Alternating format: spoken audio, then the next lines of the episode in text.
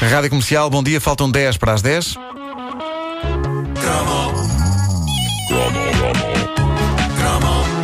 Está no ar mais uma edição da Caderneta de Cromos com o Nuno Marco, uma oferta Semana Azul TMN e Acti- Actimel Inverno Azul. Veja como na página Facebook Actimel Portugal.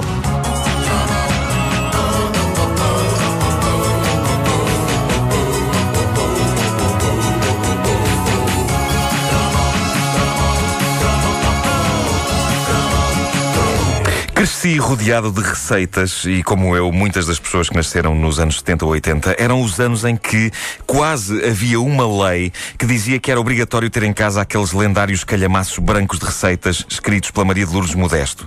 Falo da grande enciclopédia da cozinha, composta por. er- eram uns volumes gigantescos, pesadíssimos de capa dura, forrados a tecido, contendo uma vastíssima coleção de receitas portuguesas. Eh, eram álbuns horríveis de tão pouco portáteis que eram, o que é fenomenal, já que não há livro que convenha ser mais portátil e fácil de manusear do que um livro de cozinha. Só que os famosos calhamaços gigantes de Maria de Lourdes Modesto, e havia vários, requeriam que se comesse um bife para que fossem carregados pela cozinha fora. O que era mal pensado, porque a verdade é que uma pessoa só tinha energia para lhes pegar depois de comer. E depois de comer já não precisava deles, porque já tinha comido.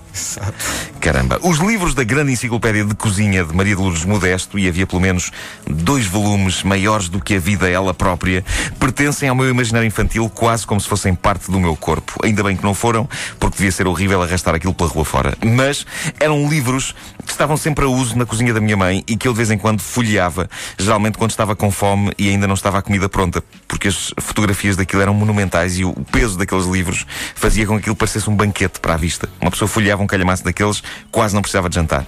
Era só folhear. Pronto, estou comido. Ok, obrigado e boa noite. Comido, é uma Ahm, eram livros incríveis, mesmo que a capa fizesse alguma confusão a uma jovem mente inocente. Aquilo tinha uma fotografia de um cesto com flores, algumas frutas, alguns recipientes de vidro, uns galheteiros, mas o que dava nas vistas, definitivamente, era a galinha morta. Aquilo era um choque. E era capaz de, é capaz de ter sido graças à capa da grande enciclopédia de cozinha que eu percebi que o frango que comíamos à mesa não nascia na natureza tal como o víamos na secção talho do supermercado. Eu que aquilo nascia das árvores, não é? Havia a frangueira, eh, a pessoa ia colher o frango e depois pronto, ou então vinha já dentro daqueles, daqueles, daquelas embalagens, com, com o Ai, plástico por cima. Menino da cidade. Eh, Menino da cidade. e, e- e, portanto, eh, a, a capa da grande enciclopédia da cozinha estava ali para demonstrar que sim, que aquilo que outrora era uma galinha engraçada debicando couves que a gente aproximava das grades de um galinheiro, iria eventualmente acabar como aquela capa do livro da Maria de Lourdes Modesto. E isso era sempre chocante. E, e não era só isso, a minha cabeça trabalhava de maneiras sinistras. E eu lembro-me de um dia estar a olhar para a capa da grande enciclopédia da cozinha, precisamente na cozinha, enquanto a minha mãe preparava uma receita qualquer. E eu lembro-me de pensar: olha, que se a Maria de Lourdes Modesto tivesse nascido em certas e determinadas tribos, nesta capa, aqui no meio das frutas e dos tomates e dos galheteiros, estaria um homenzinho caído ao pé da cesta, pronto para ser amanhado. Eu achava que. Era um pensamento super animador. A grande enciclopédia de cozinha de Maria Luz Modesta era um livro inevitável em muitas casas, era um luxuoso investimento e uma aposta ganha para muitas famílias eh, em, em nossa casa. Graças à dedicação da minha mãe na exploração destes monumentais volumes, nós devemos ter comido basicamente tudo o que vinha ensinado naquelas páginas, da primeira à última. E as páginas eram em opulento papel couché. Eh, e infelizmente, com o passar dos anos, cada vez com mais nódoas de comida, como deve acontecer com todo o livro de culinária que se Pois é, preze. porque as as pessoas que, que- que de facto Claro. eh, levam à prática aquelas Eu não, receitas. porque, porque é que se fazem livros tão luxuosos? A, a Helena Sacadura Cabral fez agora um livro que nem sequer tem fotografias Não- nem não nada. tem É fotografias. para estar na cozinha, pronto, e, e- para se cozinhar. Não, isso é um flagelo que já aconteceu com o grande eh, livro eh, da Bimbi. Sim, o livro, o livro da Bimbi é o livro teu livro mais da Bimbi sujo. tem nódoas. Sim, sim, sim, é sim, bom o meu sinal também. porque é usado, É não usado. Claro. Claro, claro que sim. Nódoas, pedaços de comida mesmo em algumas páginas. Não, isso não. Em algumas tu não só vês a fotografia, como podes de facto cheirar a comida. É uma amostra. Eh, é uma amostra, claro, que eu pus lá. Eh, mas se eu algum dia editar um livro de cozinha, não sei em, que- em que mundo, em que dimensão paralela é que isso vai acontecer, dado o talento que eu tenho para essa área. Mas eu faço questão de editar um livro de cozinha que vá já com nódoas para as mãos do leitor, que é para ele não se sentir mal. Porque uma coisa horrível dos livros de culinária é que eles são todos bonitos quando chegam a casa, as pessoas andam ali com eles nas palminhas durante uns dias para evitar que eles se sujem. Cuidado, não suje o livro! Ah, até que finalmente eles apanham a primeira de muitas nódoas e é traumatizante. Por isso eu faço questão de, mesmo não percebendo nada de culinária, eu vou editar o primeiro livro de cozinha que já traz nódoas, para que se ultrapasse rapidamente esse trauma calma e as pessoas possam estar à vontade com o livro uh, na cozinha. A outra Bíblia É culinária. lógico, é, já está sujo. Já está sujo, olha, siga. Uh, a outra Bíblia uh, culinária da minha mãe era da autoria de uma outra figura mediática da televisão, Maria Lourdes Modesto. Pronto, fazia vários programas nos anos 70 e 80, mas na década de 70 e 80 parece-me evidente que o grande rei incontestado da comida televisiva era o lendário Chef Silva. Chefe Silva, Chefe claro Silva, um que sim, aplauso. claro sim. Uh, mais uma daquelas figuras, é daquelas figuras que eu sinto como quase sendo da família. O Chefe Silva teve durante anos um programa de sucesso na televisão chamado Teleculinária. verdade. programa esse que era complementado dias depois nas bancas com uma revista fininha, mas repleta de comida suculenta chamada Teleculinária e Doçaria. É verdade, sim. eu penso que todas. A minha mãe comprava. Que, que mãe não comprava isso? Eu, todo- todas as edições da revista Teleculinária e Doçaria que a minha mãe tinha davam para, se coladas umas às outras, dar a volta ao mundo três vezes. Eh, tenho essa, claramente essa sensação. Há muita gente que as tem encadernadas em volumes gigantes, mas a minha mãe, no que toca à obra do chefe Silva, optava pelo formato portátil de usar cada revista em separado.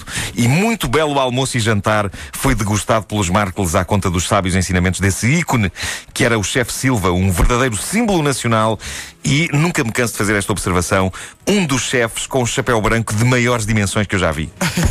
Eu sou obcecado pelo chapéu branco do chefe Silva. É altíssimo. E a quando dos atentados da Al-Qaeda e do terror que estava espalhado pelo mundo ocidental, eu confesso que temi que, no que toca a Portugal, aviões fossem largados contra o chapéu do chefe Silva. É uma coisa que não pode acontecer. Não pode Meu acontecer. Deus, que, que ideia foi essa? Uh, antes de Filipe Vá com Deus, antes de Michel, Michel que tinha um programa chamado Lú- Lúculos e, Lú- Lú- Lúpulos e Brócolos. Lembram-se disso? Não me lembro disso. Sim, Como é que era o nome? era o nome do Lúpulos e Brócolos. Uh, era, era, não era? Uh, lúculos e brócolos? Não. Lúculos, Mas o que, são, o que são lúculos? Procura no, no dicionário. Não me lembro se era lúculos ou lúpulos ou o que era. Uh, era lúculos. Lú- Lúculo, lúculo, lá brócolos. Brócolos sei o que é. Uh, mas era um programa mítico do Michel. Façam uma busca que me darão razão. Mas antes da Filipe Vá com Deus e do Michel, a Maria de Lourdes Modesto e o chefe Silva eram os heróis da paparoca. E para eles vai uh, a minha homenagem. Através das nossas mães, esses dois mitos alimentaram-nos e bem. E, sobretudo, olhando para a compleição física desta equipa, alimentaram-me bem a mim. A mim em particular. Uh, muito obrigado por isso. Porque isto a partir do momento em que se ganha já não se perde. Que, eh, em matéria de, de coisas míticas da infância relacionadas, relacionadas com a cozinha, não sei se vocês tinham isso, mas acho que muitos portugueses tinham um livro maravilhoso que se chamava 12 Meses de Cozinha. 12 meses 12 de cozinha. meses de a cozinha. minha mãe ainda tem e eu digo de vez em quando consulto. Porquê? Porque tem lá a fruta da estação, Tem, e tem, e os tem, legumes da e tem estação aquela coisa para ensinar eh, como se chama as partes da, da carne. e como, não é? e como Ah, se o que? Aparece um diagrama de uma vaca. Aparece, Sim, claro, como, claro. como amanhã Com os míticos como Com os números. a carne. É fantástico. É quem não- verdade, o livro é não a fantástico. ver, é um livro de capa de, com, com, com legumes e tal, e o, o título está escrito com. Acho que são feijões. Ah, e massas, sim. É provável que a minha mãe ou, alguma, ou das minhas É avós fantástico. sim, eh, deviam ter esse livro, porque eu lembro-me claramente da imagem da vaca com os da números. vaca, não é? Sim. Exato. Eh, e de, de- de ficar tentado várias vezes a pintar. Porque coisas, coisas a preto e branco com números, eu acho que a sensação era pintar. de, qual é que é o, é o amarelo? Eh, e, e, portanto, lembro-me lembro perfeitamente disso. O- Outro livro mítico, e eu fotografei há uns tempos na cozinha da minha mãe e até trouxe para partilhar contigo, Nuno, é o ah, A Mulher na Sala e na Cozinha. Ah, que ensinamentos Que bonitos! tem ensina. Epá, é assustador pensar que coisas destas foram, foram escritas por uma mulher. Deixem-me só ler a introdução deste livro. Sim. Toda a dona de casa, mesmo no lar mais modesto, deve sentir prazer em embelezar a mesa à volta da qual se reúne a família à hora das refeições. Não terá que atender só aos dias de festa, aos jantares de cerimónia ou às recepções de visitas. Para o bem-estar dos seus, a dona de casa procurará sempre trazer novos atrativos ao lar e, consequentemente, à sua mesa das refeições, tornando-a quanto possível agradável, dando-lhe um ambiente simpático e alegre. Ou seja, por outras palavras, o lugar da mulher é na cozinha. Sim, não faça mais nada. Como é que se chama esse livro? Este é a- a mulher na sala e na cozinha. É pá, reeditem. Não Só é? pelo valor eh, Sim, documental sim. da Eu só coisa. tenho o segundo volume, a mulher na marquise e na casa de banho. Isso é uma versão alternativa já. Coisas que acontecem. A caderneta de cromos é uma oferta Sequela. Semana Azul TMN Já não é tão boa como o e original. Actimel Inverno Azul. Veja como na página Facebook Actimel Portugal. A mulher na marquise. O que é que faz uma mulher a Marquise? Não ideia. Ela está a olhar pela janela. Não. Está sentada a apanhar sol. este livro deve estar a estender a roupa. Claro, mas claro. assim. Escreve esse livro, Vasco. Quanto ao 12 meses de cozinha, não sei se foi reeditado ou não, mas E havia dúvida, também, atenção, o livro de Pantagruel, eh, livro que é um, de Pantagruel. o chamado clássico É perene. verdade. O que é o chamado quê? O clássico perene. O clássico Com uma, perene. com uma folha. Que maravilha. Não me interessa o que tu comes. É, pá, que grande piada dos anos 90. Clássico. Isto era um clássico entre nós. Cada vez que um dizia como não sei o que, o outro dizia, não me interessa o que tu comes. Exato. e assim crescemos. E demos nisto. Rádio